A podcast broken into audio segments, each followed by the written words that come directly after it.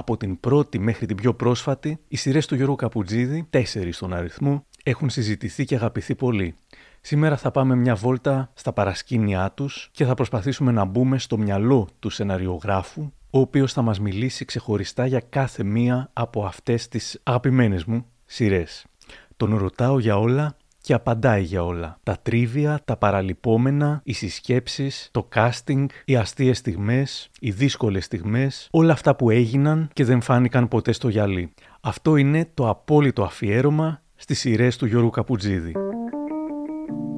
Είναι τα podcast της Λάιφο. Γεια χαρά, είμαι ο Άρης Δημοκίδης και σας καλωσορίζω στα Μικροπράγματα, το podcast της Λάιφο που φιλοδοξεί κάθε εβδομάδα να έχει κάτι ενδιαφέρον. Αν θέλετε να μας ακούτε, μπορείτε να μας ακολουθήσετε στο Spotify, τα Google ή τα Apple Podcasts.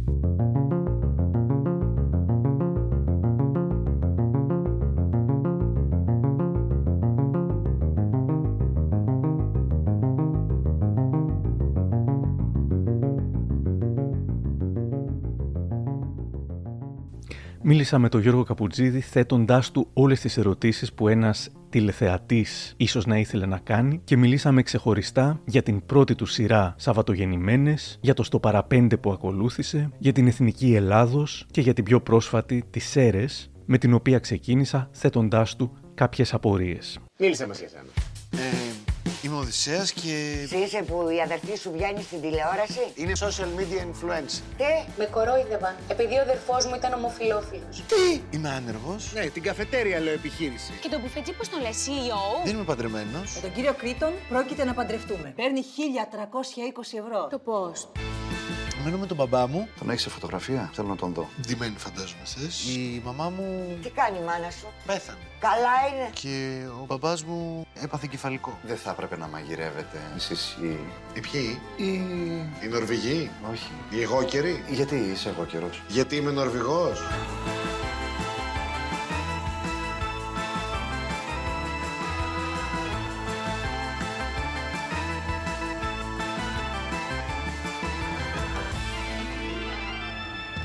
Μιας και έχουμε ξεκινήσει να μιλάμε για τις σειρές, θα ήθελες να μου πεις πώς πρωτογεννήθηκε αυτή η σειρά στο μυαλό σου? Λοιπόν, ήμουνα στις Σέρρες. Είχα ανέβει πάνω γιατί ο μπαμπάς μου είχε σπάσει το χέρι του. Αρχικά ήταν η αδερφή μου εκεί και τον βοηθούσε. Και εγώ ανέβηκα τον Αύγουστο και βοήθησα από την περίοδο που έφυγε ο Νάρθικας και κάναμε τις φυσικοθεραπείες. Εκεί λοιπόν που ήμουνα, ξεκίνησα με αφορμή αυτό να γράφω για να περάσει η ώρα μου. Καταρχάς ήταν ένα 15ημερο το οποίο ήταν πολύ όμορφο, γιατί είχα μείνει 15 μέρες, ήταν ένα μεγάλο διάστημα. Συνήθως δεν έχω χρόνο να μείνω τόσο πολύ στις αίρες. Καταλάβαινε ότι ήμουν χρήσιμος, ότι τον βοηθούσα. Κάναμε βόλτες, μιλούσαμε πολύ για πολλά πράγματα. Δηλαδή ανοιχτήκαμε πολύ και πέρασα δηλαδή ποιοτικό χρόνο με τον μπαμπά μου. Και ξεκίνησα λοιπόν ότι γράφω κάπως έτσι τη σειρά. Στα διαλύματα από τις φυσικοθεραπείες καθόμουν στο δωμάτιο και κάτι σκάρωνα. Μετά όταν έφυγα επέστρεψα στην Αίγινα και από τον Οκτώβριο και μετά που περνούσαμε τη δεύτερη καραντίνα, αυτή η ιστορία και αυτοί οι άνθρωποι άρχιζαν να γίνονται παρέα μου. Δηλαδή μέσα στην καθημερινότητά μου, στη δεύτερη καραντίνα, ήταν και αυτό.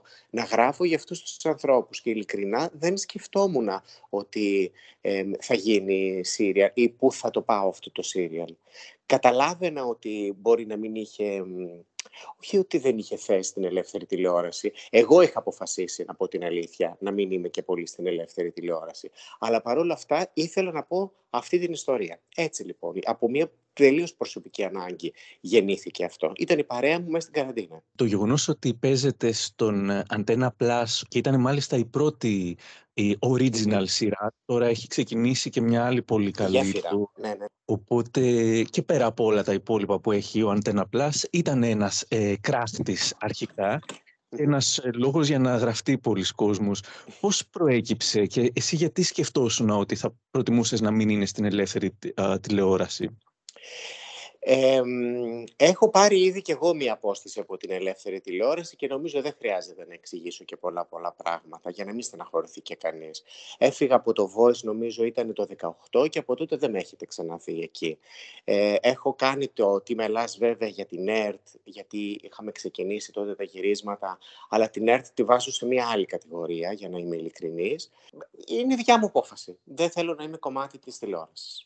Τόσο απλά. Οπότε δεν είχα πολλές επιλογές. Η επιλογή μου ήταν είτε η ΕΡΤ και το ERTFLIX, και περισσότερο θα ήθελα να είναι στο ERTFLIX. Και μετά όμως προέκυψε η πλατφόρμα του Αντένα και εκδήλωσε η πλατφόρμα του Αντένα και αυτή ενδιαφέρον. Οπότε ήμουν ανάμεσα στα δύο. Γιατί επιλέξαμε την πλατφόρμα? Θα είμαι απόλυτα ειλικρινής, γιατί θα σας το πω πολύ πρακτικά το πράγμα. Ζω μια ωραία και ήσυχη ζωή εδώ στην Αίγινα. Δεν θέλω φασαρίες, δεν θέλω εντάσεις, δεν θέλω τοξικότητες, δεν θέλω τίποτα τέτοιο. Εάν πήγαινε αυτή η σειρά στην ΕΡΤ, που είναι μια ακριβή σειρά, και έβγαινε στη διαφάνεια ότι κάνει 1 εκατομμύριο σειρά ο Καπουτζίδης και είναι ένας γκέι πρωταγωνιστής, θα... Δεν μπορώ να σας πω τι φασαρία θα γινόταν. Θα είχαμε διαδηλώσεις, ας πούμε, στους δρόμους. Και λέω ότι δεν έχω κανένα λόγο να μπω σε αυτή την ταλαιπωρία και δεν έχω και λόγο να βάλω και τους ανθρώπους της ΕΡΤ πραγματικά σε αυτή την ταλαιπωρία. Δεν ξέρω αυτοί αν το είχαν ζυγίσει έτσι, γιατί πραγματικά είχαν εκδηλώσει ενδιαφέρον και μας είπαν πάρα πολύ καλά λόγια για τη σειρά. Και σκέφτηκα ότι από το να είμαι εκεί και να ακούω εμείς που πληρώνουμε και που δεν θέλουμε να βλέπουμε τέτοια πράγματα κτλ. Γιατί να μην πάω στην πλατφόρμα, όπου και ιδιαίτερα τιμητικό είναι ότι είναι η πρώτη σειρά μιας πλατφόρμας. Αυτό θα είναι πάντοτε, έτσι. Αυτή η πλατφόρμα ξεκίνησε με αυτή τη σειρά. Και επίσης δίνει τη δυνατότητα η πλατφόρμα ο άλλος να το δει όποτε θέλει, τη στιγμή που θέλει, τη στιγμή που θα είναι έτοιμος να το δει και θα είναι και πάντοτε εκεί. Εγώ δεν επιζητώ πια ούτε τα νούμερα, ούτε τις τηλεθεάσεις, ούτε τα έχω κάνει αυτά τα πράγματα και μεταξύ μας δεν με κάνουν και ευτυχισμένο. Δεν είναι το θέμα μου το να πετύχει κάτι σε τηλεθέαση και σε αυτά, ούτε θέλω να κάνω κάτι με το οποίο ο άλλος να περνάει την ώρα του. Θέλω να κάνω κάτι που ο άλλος να νιώθει, να τον κάνω να νιώσει, να συναισθανθεί. Και νομίζω ότι η θέαση με αυτόν τον τρόπο, τη στιγμή που θέλεις, όποτε θέλεις εσύ, όσα επεισόδια θέλεις, μπορεί να το πετύχει. Ενώ αν ήταν στην ελεύθερη τηλεόραση, νομίζω θα χανότανε ανάμεσα στα προγράμματα, τα προηγούμενα, τα επόμενα, τα σχόλια της επόμενης μέρας, τα νούμερα κτλ.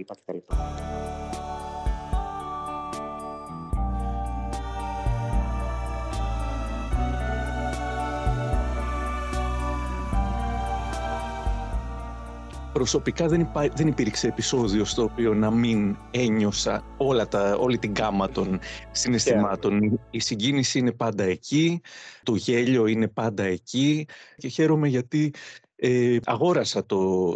Θα ήθελα να το πω αυτό, ότι δεν μου στάλθηκε από τον Αντένα κάποιος κωδικός ή κάτι. Πληρώνω κανονικά τον Αντένα Plus εξαιτίας αυτής της σειράς και αξίζει πραγματικά κάθε...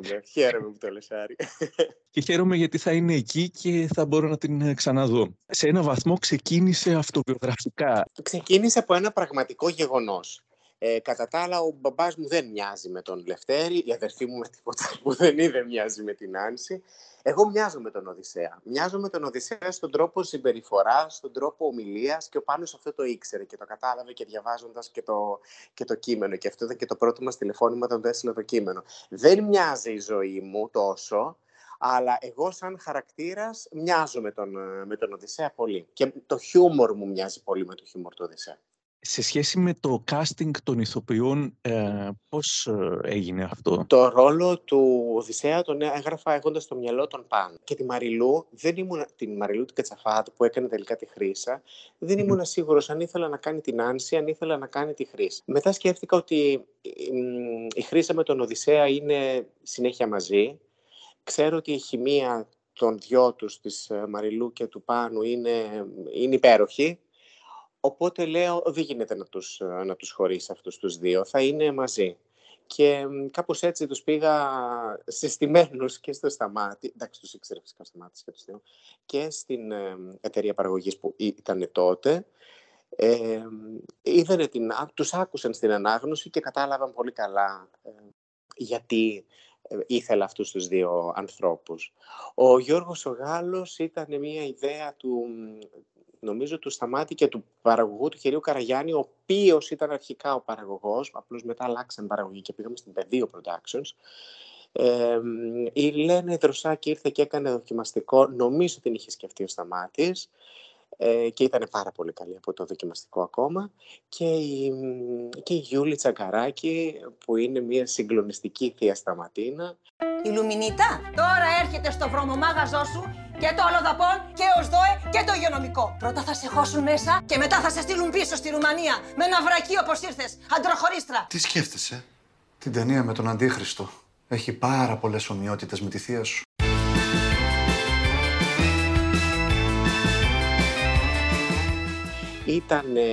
Ήμασταν πραγματικά φοβερά τυχεροί εκεί, διότι όταν δεν μπόρεσε να προχωρήσει η συνεργασία με την κυρία Γερασιμίδου, για την οποία έγραφα το συγκεκριμένο ρόλο, σκέφτηκα τη Γιούλη που μου είχε στείλει ένα mail κάπου το Μάρτιο.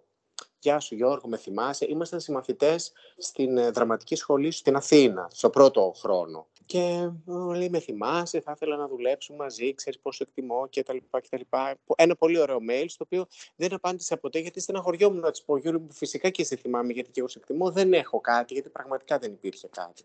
Και όταν έγινε αυτή η αναποδιά, ας πούμε, και δεν προχώρησε η συνεργασία με την κυρία Γερασιμίδου, τότε σκέφτηκα, Αύγουστο μήνα έγινε αυτό το mail το οποίο μου είχε στείλει η Γιούλη, και παίρνω το Σταμάτη τηλέφωνο και λέω ότι εγώ μπορεί να έχω κάποια η οποία δεν είναι μεγάλη σε ηλικία, είναι μικρότερη από μένα η Γιούλη κιόλας, αλλά επειδή και από τη δραματική σχολή όλο τις μανάδες έπαιζε, είναι λίγο χαμελέον, θέλω να τη δεις. Η φοβερή σύμπτωση είναι ότι η Γιούλη ήταν η συμμαθήτρια και του Γιώργου του Γάλλου στο Εθνικό μετά.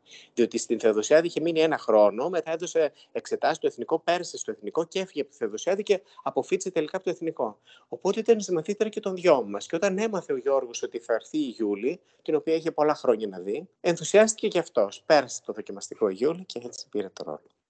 Παίζεις έναν μικρό ρόλο. Η τελευταία φορά, τότε που έγραφες το serial ή το είχες γράψει, στο «Ρώταμε ό,τι θες» που είχαμε κάνει, αφού μου είχες πει ότι όχι, εγώ σε αυτό το σειρά δεν πρόκειται να παίξω.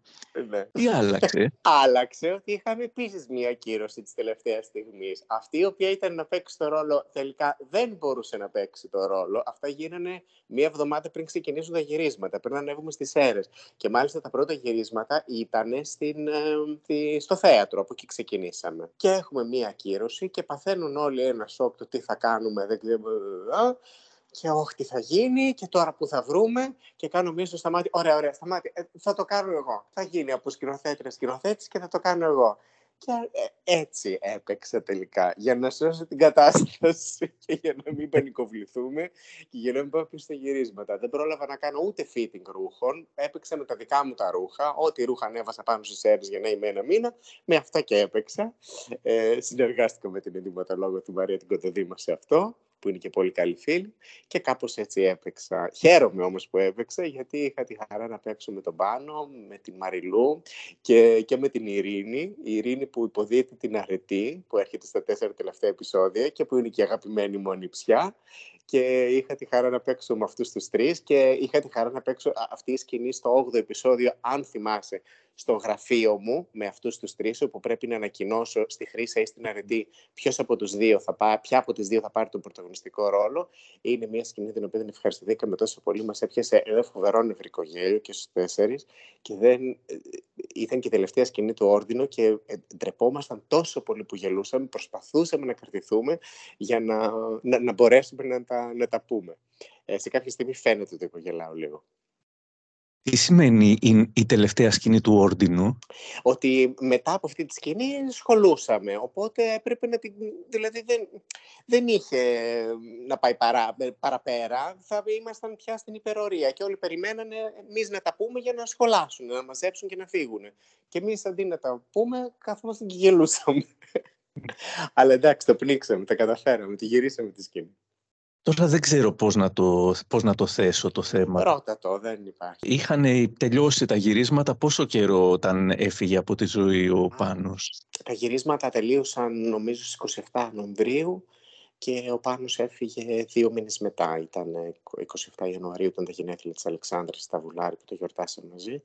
Και νομίζω έγινε 28 Ιανουαρίου ξημέρωμα το δυστύχημα. Το Δεκέμβριο του 2021 ο Πάνος Νάτσης εμφανίστηκε στο Open και μίλησε για πρώτη φορά για τη σειρά, τα γυρίσματα της οποίας είχαν μόλις ολοκληρωθεί. Είμαστε εδώ με τον Πάνο Νάτση. Καλώς μας ήρθες στην παρέα μας, Πάνο. Καλώς σας βρήκα. Τι ωραία παρέα που είστε. Είναι από τα νέα ταλέντα ο Πάνος. Είναι από τα παιδιά που βγήκανε και πήραν τη ζωή στα χέρια τους, διότι πρωταγωνιστής και στο θέατρο ήδη στο «Όποιος θέλει να χωρίσει, να σηκώσει το χέρι του». Την παράσταση του Γιώργου Καπουτζίδη, που παίζεται πάρα πολύ ωραία η ηθοποιή, πολύ σπουδαία. Εγώ σας έχω δει. Εκεί ήταν η πρώτη συνάντησή σου με τον Γιώργο Καπουτζίδη. Ναι. Εκεί σε είδε. Εκεί γνωριστήκαμε, στην ακρόαση. Κάτι είδες σε σένα λοιπόν και στη Μαριλού Κατσαφάδου που πρωταγωνιστείτε μαζί στο θέατρο και σας έβαλε και στην τηλεοπτική σειρά Σέρρες. Έχουν ακουστεί πάρα πολλά για αυτή τη σειρά. Έχετε ξεκινήσει γυρίσματα, έτσι δεν είναι? Έχουμε ξεκινήσει. Τελειώσαμε πριν 2 εβδομάδες τα γυρίσματα. Είναι ακριβώς όπως τα λες. Επειδή θα είναι σε πλατφόρμα, θα βγουν όλα μαζί. Θα τα βγουν όλα μαζί. Οπότε... Είναι λίγα επεισόδια όμως, δεν είναι μια σειρά δηλαδή με μεγάλο όγκο. Πόσα επεισόδια είναι? 10. Είναι 10 επεισόδια, να βγαίνουν και τα 10, οπότε έχεις την επιλογή να τα δεις όποτε θες, όπως θες. Σχεδόν 1 μήνα μετά, η πιο δυσάρεστη είδηση. Θλίψη προκάλεσε στον καλλιτεχνικό χώρο ο θάνατος του νεαρού ηθοποιού Πάνου Νάτση σε τροχαίο δυστύχημα τα ξημερώματα στον Κεραμικό. Το θανατηφόρο τροχαίο σημειώθηκε στη συμβολή των οδών Τελγιώργη και Κεραμικού, όταν η μηχανή που οδηγούσε ο άτυχος ηθοποιός συγκρούστηκε σφοδρά με απορριμματοφόρο. Στο σημείο όπου ο αγαπημένος ηθοποιός άφησε την τελευταία του πνοή, ένα κεράκι και ένα λουλούδι άφησαν οι φίλοι του. Αισθάνομαι ότι χάθηκε μια ελπίδα του θεάτρου. Ο δημοφιλής ηθοποιός μάλιστα είχε πρόσφατα ολοκληρώσει τα γυρίσματα της σειράς Σέρρες της ψηφιακής πλατφόρμας του Αντένα σε σενάριο Γιώργου Καπουτζίδη που δεν έχει κάνει ακόμα πρεμιέρα. Δεν είχε προλάβει να δει κάτι. Εγώ ότι είχα στο κινητό μου και του είχα δείξει κάποια πράγματα. Του είχα δείξει το φινάλε νομίζω του 3ου επεισοδίου, εκεί που είναι στο αυτοκίνητο και ακούγεται και το υπέροχο τραγούδι του Φοίβου Δεληβοριά και του άρεσε πάρα πολύ αυτό. Και εμένα μου αρέσει αυτή η σκηνή και επειδή θυμάμαι ότι αυτή η σκηνή είναι και η σκηνή που έδειχνα στον Πάνο και για μένα ήταν δύσκολο να δω αυτή τη σκηνή. Πάντοτε όταν τη βλέπω συγκινούμε. Και οδηγεί και το αυτοκίνητό μου, είναι το πραγματικό μου αυτοκίνητο αυτό. Μάλιστα επειδή είχε συνδέσει το κινητό του στο αυτοκίνητο. Τώρα όποτε ανοίγω το αμάξι γράφει σε τι θέλετε να συνδεθείτε. iPhone Γιώργος, iPhone Πάνος. Ναι, και το βλέπω κάθε φορά που βάζω μπρος τη μηχανή. Φεύγουμε και ωστόσο αφήνουμε κάτι πίσω με το οποίο εσείς μπορείτε να γελάτε, να συγκινήσετε, ακόμη και να θυμώνετε, αν διαφωνείτε με κάτι που κάνει ο ήρωας. Σκέψου πόσους ανθρώπους βλέπουμε σε ελληνικές ταινίες ακόμα, οι οποίοι δεν ζουν εδώ και πάρα πολλά χρόνια και τους βλέπουμε ακόμα και ακόμα μπορεί να γελάσουμε με τον τρόπο που λένε μία τάκα. Είναι αυτό το περίεργο αυτής της δουλειάς, αυτό το οποίο αφήνεις πίσω, πραγματικά αφήνεις κάτι πίσω, το οποίο δεν ξεχνιέται, μένει. Και χαίρομαι γιατί ο Πάνος άφησε κάτι το οποίο είναι, χαίρομαι, καταλαβαίνετε πώς το λέω το χαίρομαι, κάτι το οποίο είναι, το έκανε με τόσο αγάπη, ήταν πολύ περήφανος για αυτή τη δουλειά και ήταν εξαιρετικός σε αυτή τη δουλειά. Αν και ήταν φοβερός το οποίο ο Πάνος, νομίζω ήταν εξαιρετικός ώρα της δουλειάς που ανέλαβε.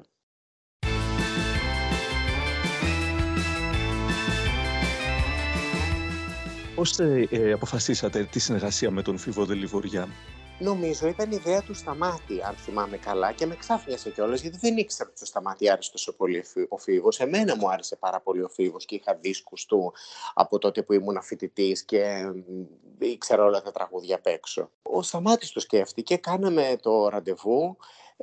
Είχαμε ανταλλάξει κάτι μηνύματα με το Φοίβο και μου είχε πει πόσο με εκτιμά και εγώ του είπα πόσο τον εκτιμώ και αυτά και βρισκόμαστε εν πάση περιπτώσει και με το Σταμάτη και αυτοί οι δύο ταιριάζουν ακόμα περισσότερο από ότι ταιριάζα εγώ με το Φοίβο. Βρέθηκαν αυτοί οι δύο να μιλάνε και να εξηγούν πώς θα θέλουν τα πράγματα, οπότε λέω εντάξει, τέλεια, εδώ έγινε, έκλεισε το πράγμα. Από μικρός φοβάμαι πως δεν είναι αλήθεια από μικρός φοβάμαι να το πω.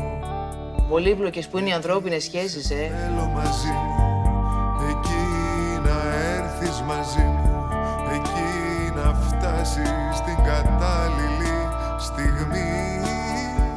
Και εκεί σε χάνω καρδιά μου, πάντοτε την έρωτά μου, και περιμένω από το βράδυ ως το πρωί. Αν δεν ήσουν εσύ εδώ, δεν ξέρω αν θα τα κατάφερνα. Μαμά, για να τα βρούμε εγώ και ο μπαμπάς, πρέπει να γυρίσει ο κόσμος ανάποδα. Να δει ο ένας την καρδιά του άλλου χρειάζεται. Εσύ είσαι ενεργητικός ή παθητικός? Δεν το πιστεύω ότι κάνουμε αυτή τη συζήτηση μέσα σε ντουλάπα. Να πάμε στις Σαββατογεννημένες. Είναι νομίζω να το πάμε από την αρχή. Ναι. Σάβα. Ποιος είναι ο Σάβας? Πιστεύεις ότι ονομάζεται Σάβας Κατσίκης? Απολύτως. Καλέ, ναι. Τι λένε, δε? Δηλαδή τώρα αυτός δεν θυμάται τίποτα. Του βάλει, αφού ανοίγω την τηλεόραση και περιμένει να βγάλει κρύο αέρα. Μπία. Στάρ της τηλεόρασης που ανάβει φωτιές. Μπία Μπέκου, ηθοποιός. Εμφανίζομαι στη δραματική σειρά Πυρκαγιά. Δεν έχω και μηχανή να βγάλουμε μια φωτογραφία. Πάμε δίπλα να βγάλουμε μια κτηνογραφία μαζί. Κέκη. Φιλόλογος και διόλου ολιγόλογος. Εγώ περιμένω πότε θα πεθάνει να πάω στην κηδεία με εμπριμέ. Κυρία. Καλά έλειπες τόσα χρόνια, δεν μου λες γιατί μας ξανάρτες. Σε βγάλανε εμείς συντατική. Να μην έχω κι εγώ ένα χαρτί. Να πάρεις χαρτί κουζίνας, δεν είναι να πάρεις απολυτήριο. Σούλα. Ξέρει από εμπόριο. Χίλιες φορές να μείνει έτσι παρά να ξαναγίνει το καθήκη που ήταν. Είστε η Σούλα. Η Σούλα είμαστε, ναι. Τρεις γυναίκες ξεχωριστές, τολμηρές, αποφασιστικές. Θα τις ενώσει η τύχη. 19. Και αριθμός Τζόκερ είναι το 19. Και ο υπερτυχερός είναι άθαντος. Να ψάξω. Μπορεί να μου πήρες τον άντρα, τα λεφτά όμως δεν πρόκειται να μου τα πάρεις. Τα λεφτά θα τα φάω εγώ. Σαββατογεννημένες. Μια κομμωδία λαχείο. Μπαίνετε μέσα αργά. Στο! Σας φωνάζουν. Γιατί ο πληθυντικός? Γιατί σας φωνάζουν δύο. Είναι νομίζω πολύ γνωστό και θα έχεις βαρεθεί να λες την ιστορία ότι είχατε κερδίσει κι εσείς. Όντως, ο πατέρας μου είχε κερδίσει το λαχείο πολλά χρόνια πριν, το 1988 νομίζω ήταν. Είχε κερδίσει τον πρώτο αριθμό στο λαχείο, όχι στο Τζόκερ. Είναι ένα περιστατικό που όταν συμβαίνει σε μια οικογένεια καταλαβαίνετε ότι αλλάζει λίγο η ζωή της. Οπότε πιάστηκα και εκεί από ένα πραγματικό γεγονός και από την άλλη πάντοτε με απασχολούσε το πώς μπορεί να ζει κάποιος έχοντας ξεχάσει το παρελθόν του. Δηλαδή όταν άκουε ιστορίες με αμνησία και ταινίες όπου υπήρχε αυτό το θέμα, πάντοτε μου φαινόταν συναρπαστικό. Επειδή εγώ είχα πάρα πολύ καλή μνήμη, νομίζω δεν έχω πια, μου φαινόταν φοβερό πώς μπορεί να ζει κάποιος χωρίς να θυμάται τίποτα. Συνέδεσα αυτά τα δύο περιστατικά και σκέφτηκα, σκέψου λοιπόν πώς είναι να κερδίζεις αυτό και να μην το ξέρεις ότι το κέρδισες. Και κάπως έτσι γράφτηκε τις Σαββατογεννημένες από αυτή την αφορμή.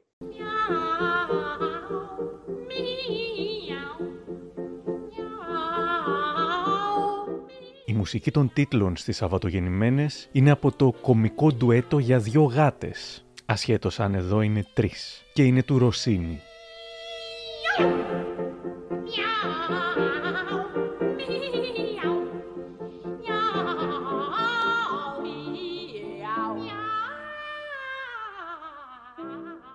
Τότε λοιπόν ήσουν ένας παντελώς άσημος άνθρωπος ο οποίος έγραψε ένα σενάριο.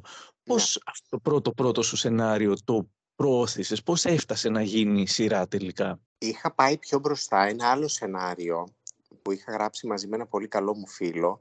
Το είχαμε πάει στον Τάκη το Ζαχαράτο. Νομίζω ότι την έχω πει αυτή την ιστορία, γιατί εγώ τότε δούλευα στον Τάκη το Ζαχαράτο. Ήταν το Καμπαρέ Ίντρικα και ήμουν ένα από τα παιδιά. Είχε ηθοποιούς και χορευτές και τραγουδιστές που τον πλαισίωναν. Και όταν τελείωσε η συνεργασία, του είπα: Τάκη, έχω ένα σενάριο και δεν ξέρω, έχουμε γράψει ένα σενάριο. Αν θα μπορούσες να κάνεις κάτι. Ο Τάκης πήρε τηλέφωνο αμέσως στη Μαρία Τικαβογιάννη και λέει: Έχω εδώ ένα συνεργάτη που έχει γράψει ένα σύριελ καταπληκτικό. Ούτε που το έχει διαβάσει, απλώς δεν να βοηθήσει. Και πηγαίνουμε στην Μαρία Τικαβογιάννη και η Μαρία Καβογιάννη, επίσης την ευχαριστώ πάρα πολύ, φρόντισε να πάμε στο Άτα. Και έτσι πήγαμε συστημένοι κατά κάποιο τρόπο. Αυτό το σύριαλ δεν έγινε τελικά ποτέ, αλλά όταν πήγα πια τις Σαββατογεννημένες, από το Άτα με ξέρανε από το στούντιο Άτα. Τους το πήγα, το διάβασαν γρήγορα, τους άρεσε και το ξεκίνησαν, το πήγανε. Το πήγαν στο Μέγα που το ήθελε πολύ και στον Αντένα που δεν το ήθελε καθόλου. Η μόνη που το ήθελε στον Αντένα ήταν η Άλκη στη Μαραγκουδάκη, που ήταν διευθύντρια προγράμματος τότε και που προσπαθούσε να τους πείσει ότι παιδιά αυτό είναι πάρα πολύ καλό. Και έτσι λέγανε όλοι, όχι δεν είναι, γιατί μετά από το δεύτερο επεισόδιο δεν υπάρχει εξέλιξη. Δεν θα υπάρξει εξέλιξη.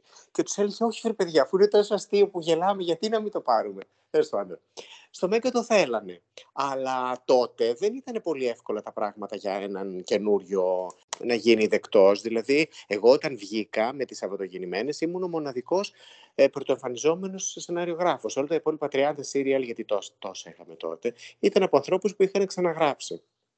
Και γι' αυτό εκεί οι Σαββατογεννημένες ήταν το σύριαλ το οποίο έκλεισε τελευταίο τελικά να γίνει. Δηλαδή είχαν κλείσει όλα τα άλλα, είχαν ξεκινήσει χειρίσματα και εμείς ακόμα ήμασταν στα πέρα δόθια και στα meeting και στα φέρτε και άλλα σενάρια. Με αυτή τη δυσκολία έκλεισε. Θυμάμαι το πρώτο meeting στο οποίο είχα πάει. Αυτό είναι podcast ολόκληρο, ας μην το πω. Άστο καλύτερα. Ναι, και έγινε δεκτό με πολύ δυσπιστία, επειδή τους είχα πει ότι θέλω να παίξω τον ρόλο του Χωσέ, γιατί φοβόντουσαν ότι αυτός τώρα θα έχει μέτρο ή θα θελήσει από το τρίτο επεισόδιο να βάλει τον εαυτό του πρωταγωνιστή. Τελικά είχα μέτρο και κράτησα, δεν υπήρχε και κανένας λόγος, ούτε που μου το σκέφτηκα από το μυαλό. Εγώ ήθελα να έχω έναν χαρακτηριστικό β' ρόλο εκεί μέσα. Τι έγινε? Τίποτα. Σενιόρα Σούλα, δεν είσαι καλά? Θες να το κλείνουμε, να πάμε να πιούμε ένα καφέ? Λες? Βέβαια. Πάμε σε αυτό το καινούργιο που έχει ανοίξει πιο πάνω. Τι μαζί θα πάμε? Εγώ θα πάω στη φίλη μου τη Χουανίτα στο Παγκράτη. Εσύ πήγαινες σε αυτό. Άντε να χαθείς. Βρήκα άνθρωπο να πάω για καφέ. 1 λεπτό θα μιλήσεις. Με το ρολόι. Και χαμηλόφωνα. Τι είναι χαμηλόφωνα? Βέβαια. Πού να το ξέρεις. Σενιόρα Σούλα. Άστα, σενιόρα Σούλα τώρα. Τώρα κι εγώ μας έρχεται το Ίκα. Πρέπει να σκουγκανίσω. Τι λες, παιδάκι μου, πρέπει να σε κρύψω. Μας σε βρουν εδώ. Το Ίκα. Ναι. Αχ, πιάστε με, πιάστε με, δεν έχω άλλη σήμερα. Εδώ. Άσε με, σενιόρα Σούλα. Δέχτηκαν να παίξω και το Χωσέ. Χρειάστηκε να κάνω δοκιμαστικό. Είναι πολύ αστείο γιατί εγώ είχα πάει μαζί με τον Αργύρη τον Αγγέλου και τον Αργύρη τον είχαν πάρει ως Λαζάρου χωρίς να το κάνουν δοκιμαστικό. Επί τη εμφανίση του τους έπεισε, γιατί πήγε και ο Αργύρης λίγο ψαρωμένος εκεί στο Άτα, τον είδαν και τον λάτρεψαν αμέσως. Και του λένε, εσύ θα είσαι ο Λαζάρου, ναι. Που ο Αργύρης δεν ήξερε πώς ήταν ο ρόλος, δεν είναι ότι το έπαιξε Λαζάρου, ήταν το φυσικό του αυτό. Και εγώ χρειάστηκε να κάνω δοκιμαστικό για να πάρω το ρόλο που έγραψε για τον εαυτό μου. Ο Αργύρης πήρε τόσο μεγάλο ρόλο και δεν πέρασε καν από δοκιμαστικό. Ήταν εξαιρετικός βέβαια. Οπότε μπορούμε να ξέρουμε όλοι ότι τον πήρες αξιοκρατικά το ρόλο. Αξιοκρατικότατα και με πολλή προσπάθεια και κόπο και στεναχώρια, γιατί κατάλαβα ότι δεν με θέλανε κιόλας. Είναι και ο ρόλος που μου μοιάζει πιο πολύ, να πω την αλήθεια. Οι περισσότεροι νομίζω ότι είμαι λίγο Σπύρος στην πραγματικότητα. Νομίζω ότι ο Σπύρος είναι ο ρόλος με τον οποίο έχω τα λιγότερα κοινά, εάν έχω κοινά. Περισσότερα δηλαδή κοινά έχω με τον Χωσέ. Και αμέσως μετά με τον Χρήστο που έπεσε στην Εθνική Ελλάδος. Η σοβαρή μου πλευρά δηλαδή είναι εκεί. Η λιγότερο σοβαρή που εμφανίζεται περισσότερες ώρες την ημέρα είναι ο Χωσέ. Οι φίλοι μου δηλαδή το ξέρουν, το επιβεβαιώσουν αυτό. Εδώ ένα ρεπορτάζ του Μέγκα από τα παρασκήνια και τα γυρίσματα των Σαββατογεννημένων, ίσως και μία από τις πρώτες συνεντεύξεις του Γιώργου Καπουτζίδη, ο οποίος συστήνεται στο κοινό. Είμαι ηθοποιός και τελείωσα τη δραματική σχολή το 1998 και πάντοτε πίστευα ότι μπορώ να γράψω, τέλος πάντων. Μου το έλεγαν και φίλοι μου, είναι η αλήθεια. Και θεώρησα ότι θα ήταν καλό να γράψω κάτι και να έχω και ένα ρόλο σε αυτό το πράγμα. Είμαι από τις Σέρρες, τελείωσα από τις Σέρρες, ναι. Και ο πατέρας μου και η μητέρα μου. Ήταν να γυρίσουμε μια σκηνή όπου πρέπει να μου ρίξει νερό. Η απόσταση είναι αυτή. Εδώ είναι το ποτήρι, εδώ είναι η Ράνια, εδώ είναι ο Χωσέ. Πόσο δύσκολο είναι να έρθει το νερό στο πρόσωπό μου? Νομίζω ότι δεν είναι. Και κάνουμε το γύρισμα και εγώ υποτίθεται ότι δεν κοιτάω ότι θα μου έρθει το νερό και πρέπει να αντιδράσω. Και ρίχνει η Ράνια το νερό, κάτι με πήρε εμένα στα αυτή. Δεν ήμουν και σίγουρος. Γυρνάω πίσω, βλέπω ήταν μουσική με όλο ο τοίχος, τα γάλματα στάζανε. Αυτό. Σε μια άλλη στιγμή έπρεπε να ρίξει. Αλλά μετά τον έπνιξα, δηλαδή. Ναι, ναι, τη δεύτερη φορά χειροκρότησαν. Μετά είχες επίσης να ρίξεις το καστόφωνο μέσα στο καλάθι των αχρήστων. Το ρίξε έξω από το καλάθι. Γενικότερα, αν ήταν το ξοβόλος, ας πούμε, τα σπουργίτια θα ήταν είδος προς εξαφάνιση. Είναι η σημαία της Ουρουγουάης, της πατρίδας του. Μοιάζει πολύ με την Ελληνική. Μοιάζει με την Ελληνική. Ναι, ναι, ναι. Από τον ήλιο. Γι' αυτό διάλεξα το συγκεκριμένο κράτος. Δηλαδή ήθελα να είναι ένα κράτος από τη Λατινική Αμερική, τη Νότια Αμερική, και σκέφτηκα τελικά την Ουρουγουάη για αυτό το λόγο, επειδή μοιάζουν οι σημαίες μας. Πολλά φιλιά σε όλους όσους βλέπουν από τα γεννημένα. Η πλάκα είναι πως χρόνια μετά, καθώς πεζόταν στο Μέγα σε επαναλήψεις, κάποιος στο Twitter με το ψευδόνυμο Έλλην Δημοκράτης έξαλλος αναρωτήθηκε τι παίζει με την ελληνική σημαία που υπάρχει πίσω από τον Χωσέ και τουίταρε στο ίδιο το κανάλι, το Μέγα, γράφοντας με μεγάλη ευγένεια «Μωρή καράρα, τι έχεις βάλει στη θέση του Σταυρού». Αν ένας άνθρωπος έγινε ρεζίλη εκείνη την ημέρα, ήταν ο εν λόγω Έλλην Δημοκράτης. Το υπόλοιπο cast. Νομίζω ότι από τη στιγμή που η Ελένη Ράντου είπε το ναι, έφερε αμέσως την Κατιάνα. Το είπα στην Κατιάνα και έτσι είπε: ναι, έλα, Κατιάνα, θα το κάνουμε μαζί. Επίσης η Ελένη, αν θυμάμαι καλά, συνεργαζόταν εκείνη την περίοδο με το Σάκη, το Πουλά. Υπέροχος. Οπότε κατά κάποιο τρόπο αυτό το τρίο έκλεισε έτσι γρήγορα. Και η Ελένη είναι αυτή που πρότεινε τη Ράνια, τη Σχίζα, την οποία είχε δει πρόσφατα σε μία παράσταση, της είχε κάνει φοβερή εντύπωση. Η Ράνια έχει κάνει πάρα πολύ θέατρο και έχει κάνει πολύ δύσκολο θέατρο και έχει κάνει φοβερά δύσκολους ρόλους και απαιτητικούς ρόλους. Είναι συγκλονιστική ηθοποιός. Την είχε δει λοιπόν η Ελένη και χωρίς να γνωρίζονται, χωρίς να έχουν συνεργαστεί ποτέ, είπε ότι θέλω να δείτε αυτή την ηθοποιό. Και έτσι έφερε τη Ράνια, η οποία δεν είχε ξανακάνει τηλεόραση, ήταν η πρώτη της φορά. Και μάλιστα την πρώτη μέρα στο γύρισμα είχε τόσο άγχος, ήταν ιδρωμένα τα χέρια της και της έπιανε η Ελένη, γιατί καθόταν δίπλα-δίπλα, της έπιανε το χέρι και της έδινε θάρρος. Έχει να το λέει αυτό η Ράνια. Η Ελένη είχε φοβηθεί λιγάκι από αυτή τη σειρά. Είχε κάνει καταρχάς το Κωνσταντίνου και Ελένη, στο οποίο ήταν μια τεράστια επιτυχία. Ζούσε και μια τεράστια επιτυχία στο θέατρο εκείνη τη χρονιά με το «Μαμά μη τρέχεις», νομίζω, το οποίο πήγε 3 χρόνια, πήγε Θεσσαλονίκη, ήταν μία sold out παράσταση μετά την άλλη.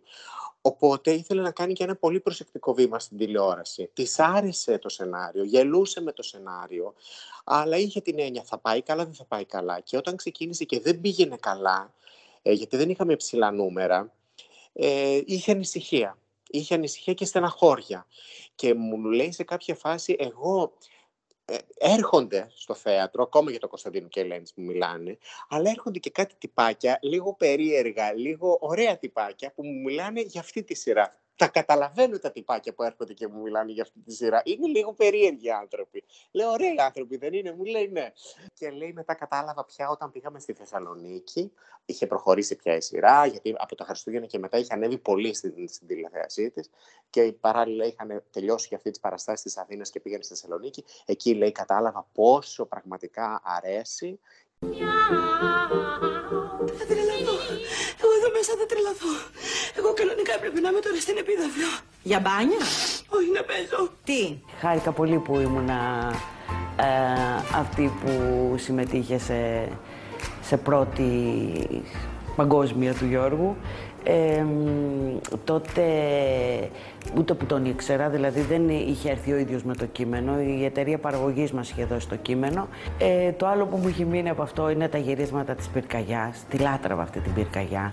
Του είχα ζητήσει του Γιώργου, έλα να κάνουμε ένα 5 λεπτό τηλεοπτικό, να συνεχίσει μόνο η πυρκαγιά αφού δεν συνεχίζει η σειρά και να κάνω τη Βερόνικα την πυροσβέστρια. Το έκανα απίστευτα Αγούστο αυτό και αυτό το κράνος το τεράστιο που ήταν και 10 κιλά και το φόραγα και έφευγε και βάλει μου. Και μάλιστα η Ελένη ήταν και υπέρ του να κάνουμε και δεύτερη χρονιά. Όταν έγινε μια συζήτηση για το αν θα κάνουμε δεύτερη χρονιά, η Ελένη που αρχικά φοβότανε ήταν πολύ υπέρ του να γίνει δεύτερη χρονιά. Και επίσης την άκουσα να λέει... Από αυτό που είχε μείνει τότε που έμπαινε η Κατιάνα και η Ράνια στο γύρισμα, στο πλατό και καλά της πυρκαγιάς και ήθελε να μου πει κάτι άσχετο με το επεισόδιο και επαναλαμβάναμε χιλιάδες φορές το «καίγεται ο μας». Και τι κάνουμε τώρα? Αφήστε τα, την αρχαία μου. Καίγεται ο κ***ος μας. Ώστε καίγεται ο κ***ος μας. Ναι, πήρε αρχέ μου, καίγεται ο κ***ος μας. Το παρατραβήξαμε, είχε ενοχληθεί τότε ο Γιώργος, αλλά ήταν αδιανόητα αστείο. Ήμουν και εγώ καινούριος. Δηλαδή, τώρα πια έχω μια φιλοσοφία. Πρέπει ο ηθοποιός να είναι ελεύθερος στο να αυτοσχεδιάσει. Αν ο σεναριογράφος πει ότι συγγνώμη, αλλά αυτό που κάνεις τώρα εμένα είναι ξένο προς την αισθητική μου και προς τα πιστεύω μου, μη το κάνεις, ναι, να παρέμβει. Αλλά κατά τα άλλα πρέπει ο ηθοποιός να αισθάνεται ελεύθερος στο να αυτοσχεδιάσει. Αν αισθάνεται ελεύθερος, αποδίδει και καλύτερα. Ακόμα και αν ο αυτοσχεδιασμός δεν τον κρατήσουμε, γιατί δεν μας βολεύει, είναι ωραίο να έχεις έναν ηθοποιό που να νιώθει ότι είναι ελεύθερος να δημιουργήσει ανά πάσα ώρα και στιγμή. Οπότε, εάν είχα θυμώσει με αυτό, κακώς θύμωσα, γιατί πραγματικά είναι αστείο το πήρε φωτιά ο κόλλος μας, δηλαδή και εγώ το βλέπω και γελάω. Δεν θυμάμαι αν είχα θυμώσει με αυτό, αλλά αν θυμάται καλά η Ελένη που είναι πολύ πιθανό και είχα θυμώσει, τη ζητώ συγγνώμη και στις τρεις. Μ' αρέσει πολύ αυτή η σκηνή. Και εμένα, γιατί είναι σαν φόσκολο, σαν τη λάμψη και το καλύτερο. Με την ίδια σοβαροφάνεια, ας πούμε. Ναι. Ήταν φοβερές. Ας πούμε τώρα αυτό ήταν τρεις που αισθάνθηκαν ελεύθερες να παίξει μία με την άλλη, πινκ-πονγκ, και είδες τη βγάλανε. Από μία φρασούλα, έτσι. Οι αρχικοί τίτλοι ή τέλος πάντων οι τίτλοι εργασίας ήταν «Ο Σάββας και τα κορίτσια του», «Οι άγγελοι του Σάββας». Ο Σάββας και οι κατσίκες του, οι τρεις κατσίκες, γιατί τις λέγανε κατσίκι. Είχαμε διάφορα, ναι. Και στο Σαββατογεννημένες πώς καταλήξατε? Κάποιος το βρήκε εκεί, νομίζω, ή από το στούντιο Άτα ή από το Μέγα και μου το είπανε και λέω εντάξει, τέλεια. Πάντως δεν το βάφτισα εγώ. Και τι έγινε με τη δεύτερη χρονιά? Δεν έγινε δεύτερη χρονιά γιατί εγώ ήθελα να δω τους Ολυμπιακούς Αγώνες. Ήταν το 2004. Καταρχάς, εντάξει, είχα κουραστεί κιόλας. Είχα γράψει 33 επεισόδια, δεν και λίγα, μόνος μου.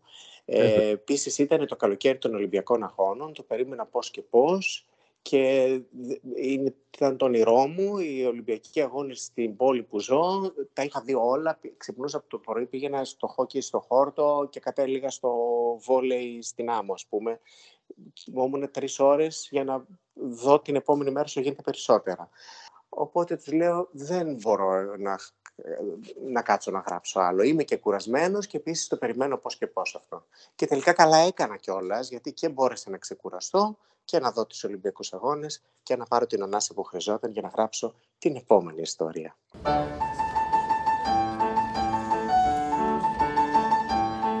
Εδώ είναι οι παιδικές χοροδίες Αρμονία και Πρόοδος Καλυμασιάς στην Χίο, όπου είχε γίνει φεστιβάλ χοροδιών το 2014. Κάποια από τα παιδάκια που τραγουδάνε είναι ούτε καν προνήπια, θα έλεγα.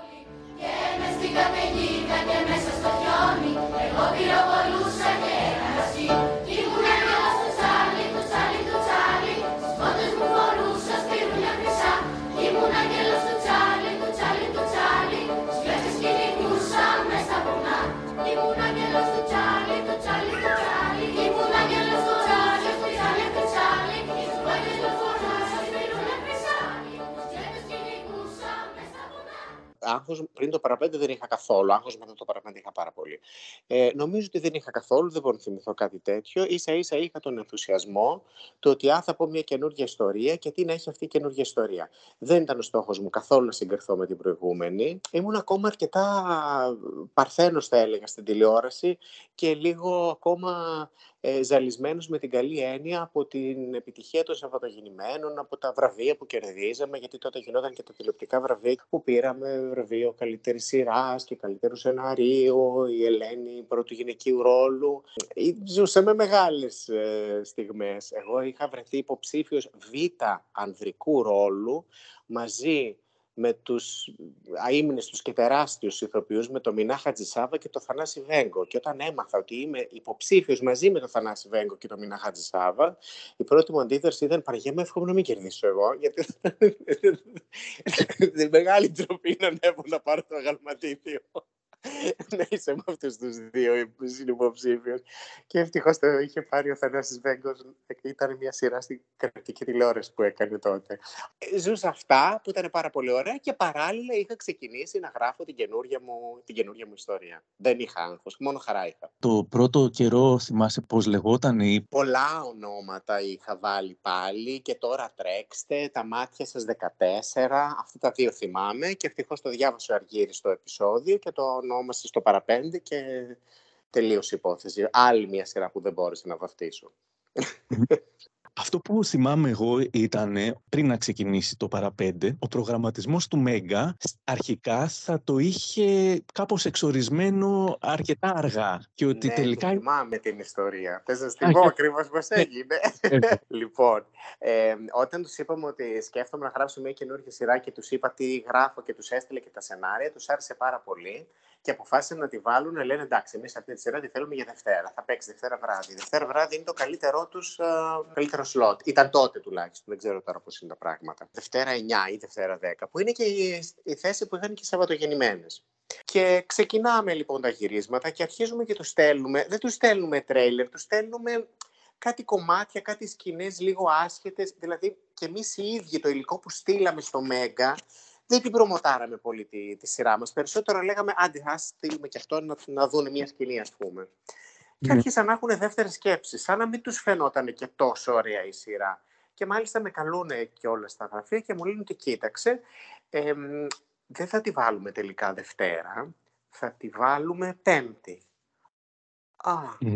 Καταλαβαίνω εγώ ότι κάτι δεν πάει καλά.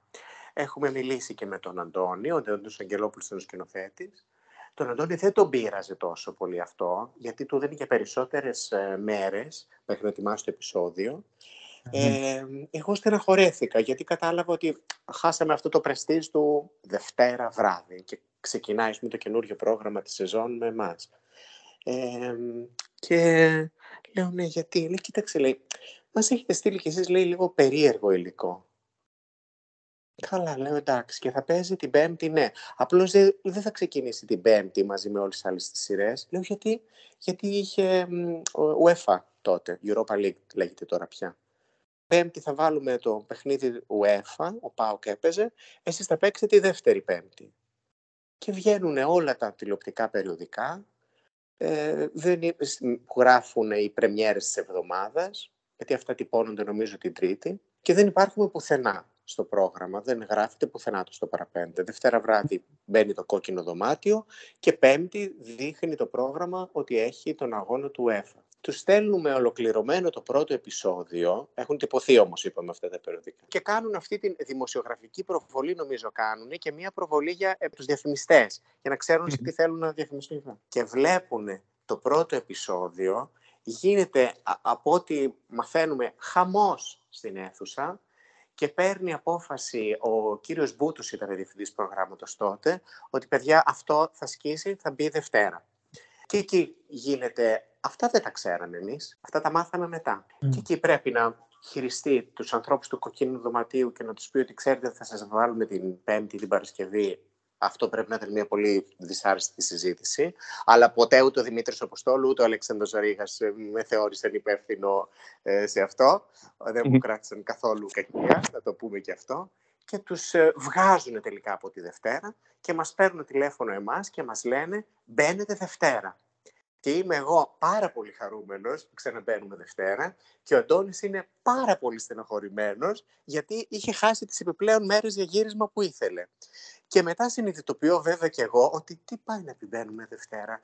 Έχουν βγει όλα τα περιοδικά και δεν είμαστε πουθενά. Πώς θα διαφημιστούμε.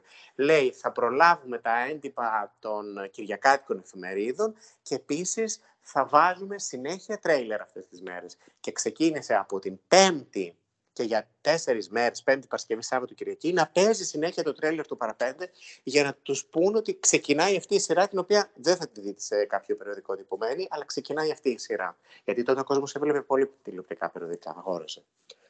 Πολλά είπα, συγγνώμη. Αλλά ήταν μια ιστορία. Θα ήθελα πολύ να είμαι σε εκείνη την αίθουσα μαζί με τους διαφημιστές και τους δημοσιογράφους. Από τα βραβεία πρόσωπα του 2006, όπου η ομάδα του Παραπέντε παρέλαβε από την Κάτια Δανδουλάκη το βραβείο καλύτερης κομικής σειράς. Πρώτα όμως, θα πω πολλά παιδιά, έχω πιει κιόλας λίγο. Και είναι βέβαια για 4 ανθρώπους που αγαπώ πολύ και θαυμάζω πολύ και που αν κλείσω τώρα τα μάτια μας θυμάμαι δεμένους στην αποθήκη και εύχομαι να μην λυθούμε ποτέ. Είναι για τη Σμαράγδα, για την Ελισάβετ, για την Αγγελική, για τον Αργύρη. Σας ευχαριστούμε πάρα πολύ για την αγάπη που μας δώσατε φέτος. Ευχαριστούμε πάρα πολύ. Ήταν δύσκολο, από ό,τι θυμάμαι, για εσένα και για όλη την παραγωγή αυτό το εβδομαδιαίο, ότι ειδικά στο δεύτερο χρόνο περιμέναμε και βλέπουμε «Αχ, επανάληψη πάλι». Ήταν πολύ στενάχωρο και στεναχωριέμαι και για εσάς που στεναχωριόσασταν και που θυμώνατε. Γιατί εγώ αυτή τη σειρά την έκανα για να περνάτε καλά και όχι για να σας τσατίζω. Και ξέρω ότι σας τσάτισα. Αλλά πραγματικά είχα φτάσει στα όρια μου. Δηλαδή και νομίζω ότι άντεξε επειδή ήμουν νέος. Σε αυτή την ηλικία δεν θα άντυχε και ο οργανισμός μου. Κοιμόμουν 1 ή 2 ώρες το 24ωρο. Ήταν φοβερά κουραστικό. Κολούσα. Δεν ήξερα τι να γράψω. Στεναχωριόμουν. Έκλαιγα. Κλεινόμουν στον εαυτό μου. Και μετά ξαφνικά μια μέρα κάτι γινότανε. Σαν κάποιος να μου έδινε μια σπροξιά. Άνοιγα τον υπολογιστή και έγραφα σε ρί το επεισόδιο μέχρι. Ξεκινούσα με το βράδυ και έγραφα μέχρι το επόμενο μεσημέρι. Ήταν πολύ ζώρικο. Στεναχωριόμουν που δεν είχατε επεισόδιο. Πολύ. Πάρα πολύ. Να πω την αλήθεια. Και ντρεπόμουν γι' αυτό. Πιεζόμουν πάρα πολύ. Και έχω την ευθύνη που έχω, τη φέρω πολύ βαρέως. Δηλαδή, ναι, δεν είμαι τόσο άνετος σε αυτά. Σε αυτά είμαι Χρήστος Μελίτης. Δεν είμαι Χωσέ. Μακάρι να ήμουν λίγο Χωσέ. Θα έλεγα, καλά, εντάξει, δεν πειράζει. Θα δούμε την άλλη εβδομάδα. Δεν ήμουν. Αυτή η παρέα, το cast, πώς χτίστηκε, άμα θυμάσαι? Τη Σμαράγδα και την Ελισάβετ τις είχε προτείνει ο Αντώνης, ο Αγγελόπουλος, και τον ρόλο του Σπύρου και του Φώτη τους είχα γράψει εγώ για μένα και τον Αργύρη, και τον ρόλο της Αγγέλης για την Αγγελική. Για την Αγγελική εγώ μάλιστα είχα γράψει και τον ρόλο της Τάμης, της Σαββατογεννημένες, αλλά κάτι δεν τους έκατσε εκεί στο στούντιο και έτσι δεν έπαιξε η Αγγελική. Νομίζω έκανε κάτι άλλο βέβαια εκείνη τη χρονιά, έπαιξε μια άλλη σειρά. Οπότε είπα όμως τώρα ότι να σας πω, τώρα θα είναι η Αγγελική έτσι, ναι, της ταιριάζει και ο ρόλος και αυτά, και πήρε το ρόλο. Και ευτυχώς βέβαια που πήρε το ρόλο της Αγγέλης. Και ευτυχώς βέβαια που πήρε και η Μαρία Ανδρούτση στο ρόλο της Σταύρη, γιατί ήταν συγκλονιστική. Την ιστορία ότι δεν θέλαμε τη Σμαράγδα την ξέρετε πάρα πολύ καλά. Νομίζω ότι θα είναι πάρα πολύ σοβαρή και λίγο του εθνικού και του ρεπερτορίου και δεν θα μας μιλάει. Αλλά όσοι την ξέρουν, ξέρουν ότι είναι ένας άνθρωπος ο οποίος έχει πάρα πολύ χιούμορ και πάρα πολύ πλάκα. Έχει πάρα πολύ χιούμορ η Σμαράγδα. Είναι πολύ αστείος άνθρωπος. Και εντάξει, όταν το καταλάβαμε. Είπαμε ότι είμαστε λίγο βλάκες. Μου είχαμε βγάλει αυτό το συμπέρασμα.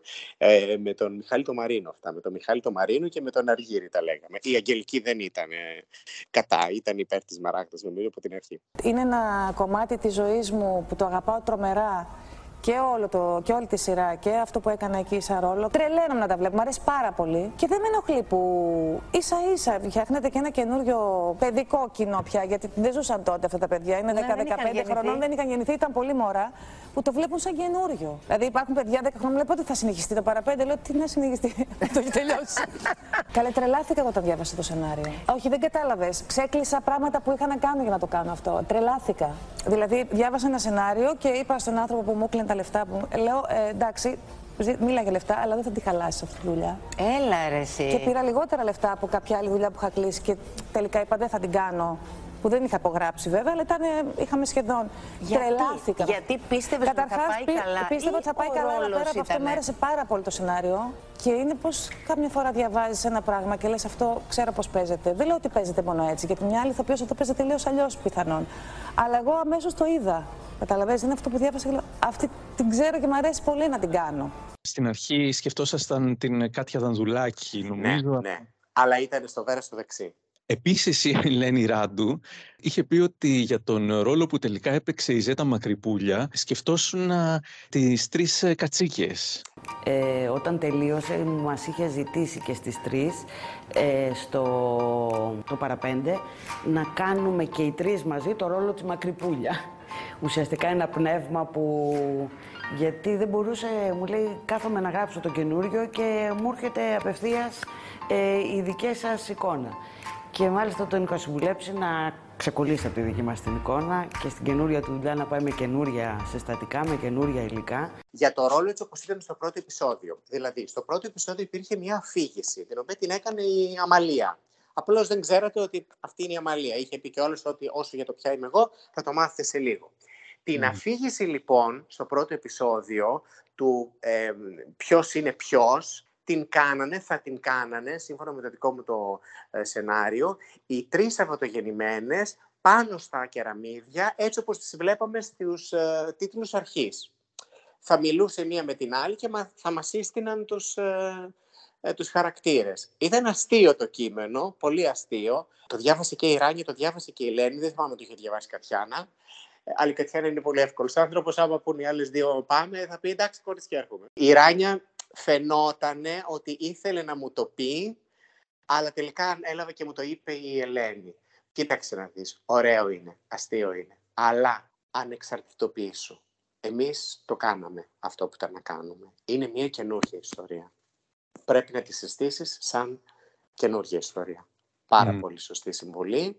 Νομίζω ότι αμέσως μετά συμφώνησε και η Ράνια όταν της μίλησα. Της ευχαριστώ πάρα πολύ. Μπορώ να τελειώσω. Στα μουσικά βραβεία Αρίων, η πεντάδα του Παραπέντε ενώνεται και κάνει μια χορογραφία, αλλά και τραγουδάει το τραγούδι των τίτλων, καθώς κάποιοι μαυροφορεμένοι φημώνουν, δένουν και αρπάζουν τον παρουσιαστή Νίκο Αλιάγα.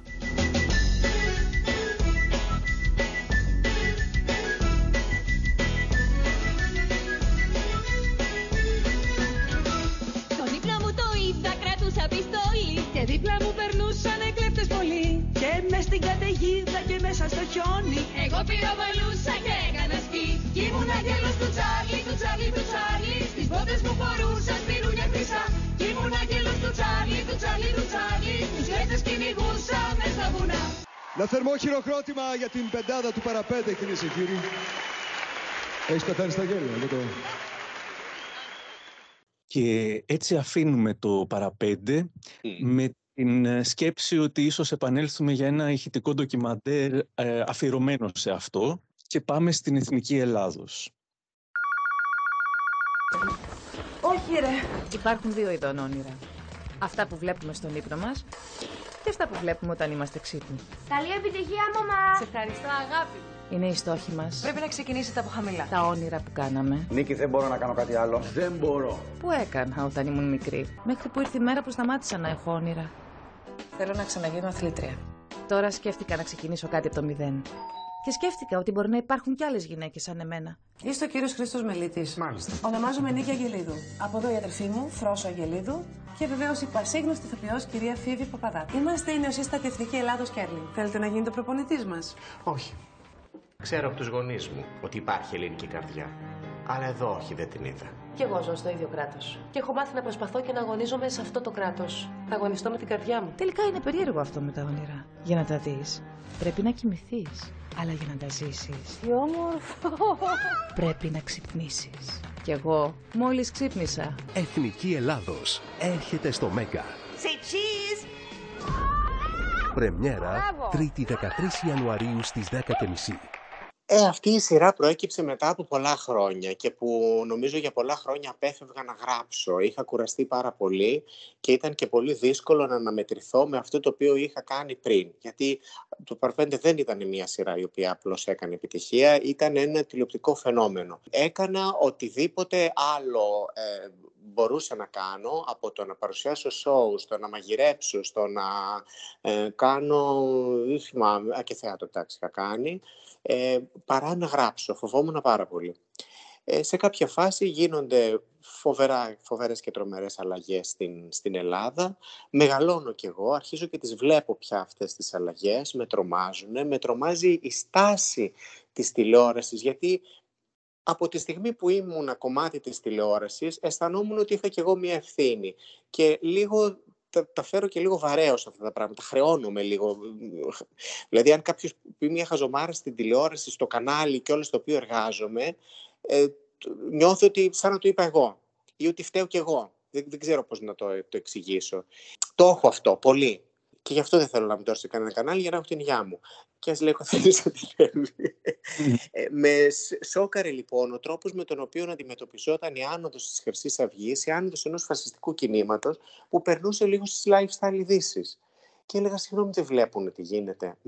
Με σόκαρε η φασιστοποίηση, εκφασισμός, δεν ξέρω πώς λέγεται, και της τηλεόρασής μας αλλά και της κοινωνίας μας. Και σκέφτηκα ότι κάτι πρέπει να κάνω. Ήταν πολύ τζις θέμα για μένα. Δεν είχε υπολογίσει όμως ένα πράγμα. Ότι ο Θόδωρας είχε μεγαλώσει με την ιδέα ότι δεν έφταιγε ποτέ. Και αφού αυτός δεν έφταιγε για τίποτα, έπρεπε να φταίει κάποιος άλλος. Για όλα αυτά είναι οι μαύροι που μας κουβαλήθηκαν εδώ. Οι Αλβανοί φταίνε και αυτοί που τους έφεραν. Φταίει το Πασόκ, η Νέα Δημοκρατία φταίει. Οι κομμουνιστές φταίνε. Οι αδερφές και όλοι αυτοί οι ανώμαλοι φταίνε. Οι Γερμανοί, οι Αμερικάνοι, οι Εβραίοι τα κάναν όλα. Οι δημοσιογράφοι, έφταιγε ο διαιτητής, έφταιγε η κακιά η ώρα. Όχι, ο Θόδωρας δεν έφταιγε ποτέ. Έφταιγαν πάντοτε οι άλλοι και ήξερε και ποια τιμωρία τους αρμόζει. Να τους κρεμάσουμε στο Σύνταγμα. Και ο ηθοποιός που έπαιζε στην Εθνική Ελλάδος, ο Κώστας Αποστολάκης. Βέβαια αυτό που έχει γράψει ο Καπουτζίδης πιστεύω ότι είναι σύριαλ αμερικάνικων προδιαγραφών. Το εννοείς στον τρόπο που έγραψε τους χαρακτήρες στον τρόπο που και έγραψε, στην τόλμη ή και γενικά στην παραγωγή? Και στην τόλμη και τη μεταφορά. Δηλαδή υπάρχουν πάρα πολλοί άνθρωποι. Εγώ πιστεύω ότι αν το καταλάβαιναν κανονικά το σύριαλ αυτοί όλοι οι άνθρωποι, η ελληνική κοινωνία που το βλέπει, θα έπρεπε να έχει 70%. Καταλαβαίνει το πρώτο επίπεδο. Το δεύτερο και το τρίτο επίπεδο, δηλαδή αυτή η μεγάλη μεταφορά στο κέρλινγκ, ναι, το οποίο είναι ένα άθλημα το οποίο δεν έχει διαιτητές. Πάρε τη μεταφορά στην ελληνική κοινωνία, πάρε τη μεταφορά στους ανθρώπους οι οποίοι θα έπρεπε να είμαστε μονιασμένοι σαν έθνος και να μην θέλουμε ούτε διαιτητές ούτε τίποτα και θα έπρεπε να τα κανονίζουμε μόνοι μας με στόχο και με μόνο αρρωγό την ευγενή άμυλα, έτσι, το αθλητικό πνεύμα που έχει το κέρλινγκ και εμείς το πνεύμα το κοινωνικό και το να ζήσουμε καλύτερα, να περάσουμε καλύτερα χωρίς να έχουμε ανάγκη εξωτερικούς παράγοντες. Αυτό το πράγμα είναι δεύτερο και τρίτο επίπεδο που λέει πολλά πράγματα μέσα στο σενάριο και όποιος τα πιάσει, εντάξει. Αλλά το πρώτο επίπεδο το πιάνουν ένα 30-35%. Το κέρλινγκ ήταν ένα αγώνισμα το οποίο το έβλεπα, το χάζευα. Μ' αρέσει η ιδέα μου να είναι σχετικά αλόκοτη, ασυνήθιστη. Δεν ψάχνω την εύκολη ιδέα και γι' αυτό ακριβώς δεν γράφω κάθε χρόνο και γι' αυτό ακριβώς δεν... Ναι, γι' αυτό δεν γράφω κάθε χρόνο, έτσι. Θέλω η ιδέα μου να είναι αλόκοτη, θέλω να είναι δικιά μου. Οπότε διάλεξα λοιπόν το κέρλινγκ γι' αυτό και διάλεξα επίσης και το κέρλινγκ γιατί ήθελα να πείσω ότι ζούσαμε λίγο εκείνη την περίοδο που είχε αρχίσει η τηλεόραση να παίρνει αυτή τη μορφή του ναι, αυτά, να ακούγεται μάλλον αυτά θέλει ο κόσμος, αυτά θέλει ο κόσμος. Και εγώ έλεγα ότι εγώ λοιπόν θα σας κάνω επιτυχία και έκανε επιτυχία αυτή η σειρά. Δεν έκανε επιτυχία το Παραπέντε, αλλά ήταν μια σειρά που πήγε πραγματικά καλά. Διαλέγοντας ένα άθλημα που σίγουρα δεν το θέλει ο κόσμος. Διαλέγοντας το πιο αντιεμπορικό άθλημα. Ένα άθλημα που δεν το ξέρει. Δεν θα σας κάνω επιτυχία με ποδόσφαιρο, αλλά με την γυναική ομάδα κέρλινγκ. Ο Γιάννης Μπέζος ήταν από τους μεγάλους φαν της σειράς. Ναι, αυτό που κάνει ο Γιώργος είναι εξαιρετικό. Όχι προσωπικά μόνο, όλη η σειρά είναι εξαιρετική. Θεωρώ ότι είναι από τις καλύτερες σειρές που βγήκαν στην ελληνική τηλεόραση αυτή. Και ο ίδιος προσωπικά δίνει μια εικόνα ενός ανθρώπου πολύ σοβαρή, γιατί το άλλο είναι η γραφική του πλευρά, ξέρετε. Μπορεί ενδεχομένως να είναι πιο αστεία, αλλά η εικόνα που δίνει ο Γιώργος είναι πιο ουσιαστική. Και μ' άρεσε πάρα πολύ η Εθνική Ελλάδος. Σου άρεσε πιο πολύ από το Παρτάλι? Μια ναι, και πήγαμε στο Μέγκα τώρα. Ναι, μ' άρεσε πιο πολύ. Μ' αρέσει ας πούμε αυτή η δομή του σεναρίου που έχει κάνει ο Καπουτζίδης. Έχει μια σκέψη όπιση στο σενάριο. Δεν είναι εύκολο. Δηλαδή δεν είναι μια κωμωδία που λειτουργεί εκτονωτικά. Είναι λίγο πιο προσεγμένα. Απευθύνεται και θέλει και μια περισσότερη σκέψη. Χωρίς αυτό το λέω για να τρομάξουν οι τηλεθεατές. Τηλεόραση κάνει και νομίζω καλή τηλεόραση.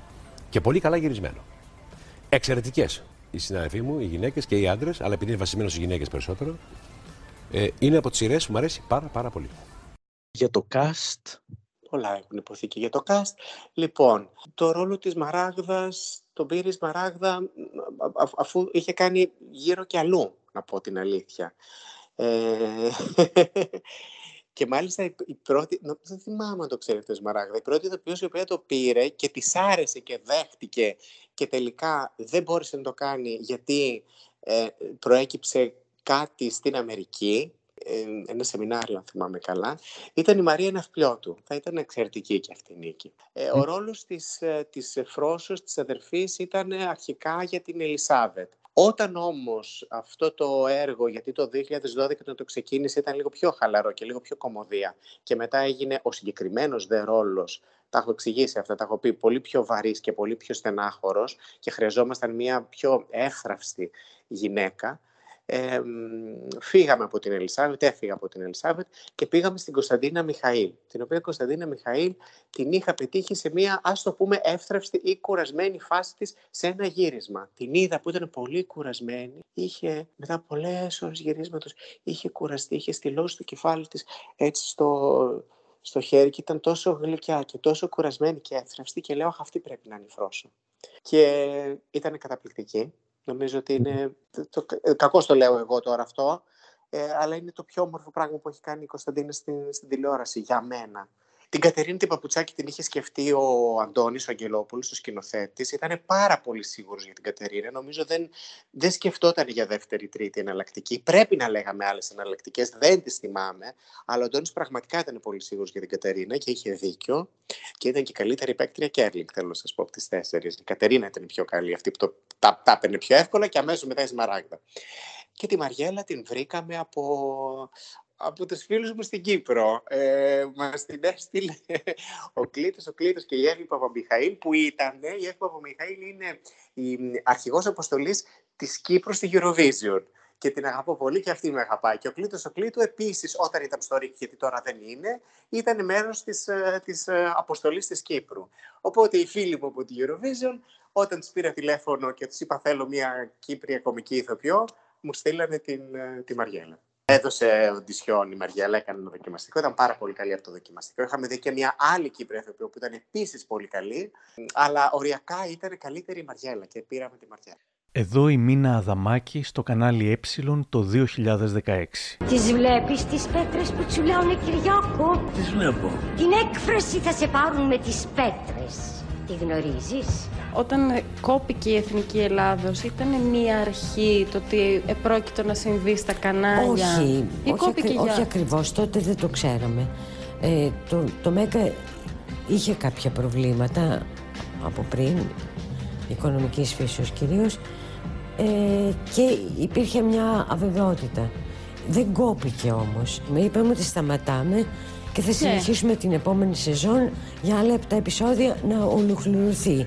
Γιατί αυτό δεν ήταν μια σειρά που μπορούσε να πάει αιωνίως, ήταν με συγκεκριμένο περιεχόμενο. Αυτά λοιπόν δεν διαιωνίζονται. Και εμένα μου άρεσε αυτό.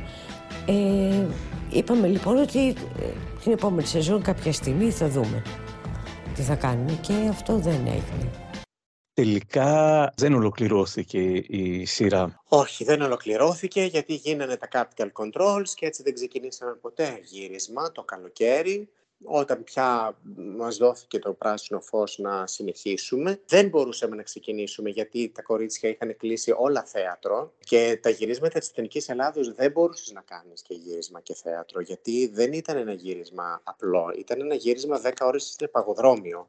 Το σώμα σου έβγαινε από εκεί και δεν ήταν μετά για να κάνει παράσταση. Δηλαδή η Σμαράγδα, νομίζω 2 παραστάσεις που συμπέσανε μαζί με γύρισμα, υπέφερε από ό,τι θυμάμαι. Οπότε είπαμε, ωραία, θα το συνεχίσουμε όταν τελειώσουν τα κορίτσια το θέατρά τους τον Απρίλιο και θα πάμε τότε. Έπρεπε να πάμε και στη Ρουμανία στο μεταξύ να κάνουμε γυρίσματα εκεί. Και μας είπαν και από το Μέγκα, ναι, να κάνουμε και εμείς την, πώς το λέγανε αυτό, του μετοχικού κεφαλαίου κάτι θα κάνανε. Ναι, που δεν την κάνανε ποτέ. Και το έκλεισε το Μέγκα. Αλλά υπάρχει πολλοί κόσμος ο οποίος ακόμα θυμάται και στεναχωριέται που δεν τελείωσε η σειρά. Εγώ στεναχωριέμαι που δεν ξαναπέζει, γιατί αισθάνομαι ότι θα ήταν ωραίο να ξαναπαίξει. Δεν τη βάζουν όμως από το Μέγκα, ίσως τη θεωρούν λίγο στενάχωρη. Τέλος πάντων, δεν πειράζει. Έκανε τη δουλειά της αυτή η σειρά, ήταν για τότε, ήταν για μια πολύ ταραγμένη περίοδο της Ελλάδος, δεν είμαστε στην ίδια περίοδο και ίσως και γι' αυτό δεν υπάρχει λόγος να ξαναπαίξει, δεν ξέρω. Γιατί είναι πραγματικά μια σειρά που φτιάχτηκε για μια συγκεκριμένη περίοδο. Και έχει και όλο αυτό το θυμό και την απόγνωση και την απελπισία που μπορεί να είχα και εγώ τότε. Τώρα δεν έχω, να πω την αλήθεια. Τα βλέπω πολύ πιο ψύχρεμα τα πράγματα. Και γι' αυτό μπόρεσα και έγραψα τις Σέρρες με αυτή την ψυχραιμία και με αυτή τη χαλαρότητα και με την ελαφρά διάθεση, αλλά παράλληλα και με την σοφία, θέλω να πιστεύω, του πενηντάρη πια δημιουργού.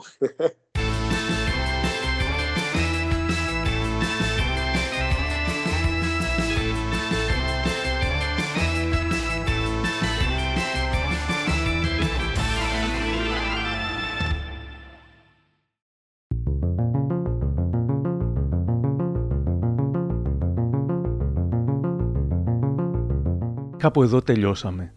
Ευχαριστώ πολύ τον Γιώργο Καπουτζίδη. Θα ήθελα πολύ να κάνω ένα ηχητικό ντοκιμαντέρ για κάθε μία από τις σειρές του και ίσως κάποτε να γίνει. Αν θέλετε να μας ακούτε, ακολουθήστε μας στο Spotify, τα Google ή τα Apple Podcasts. Γεια χαρά!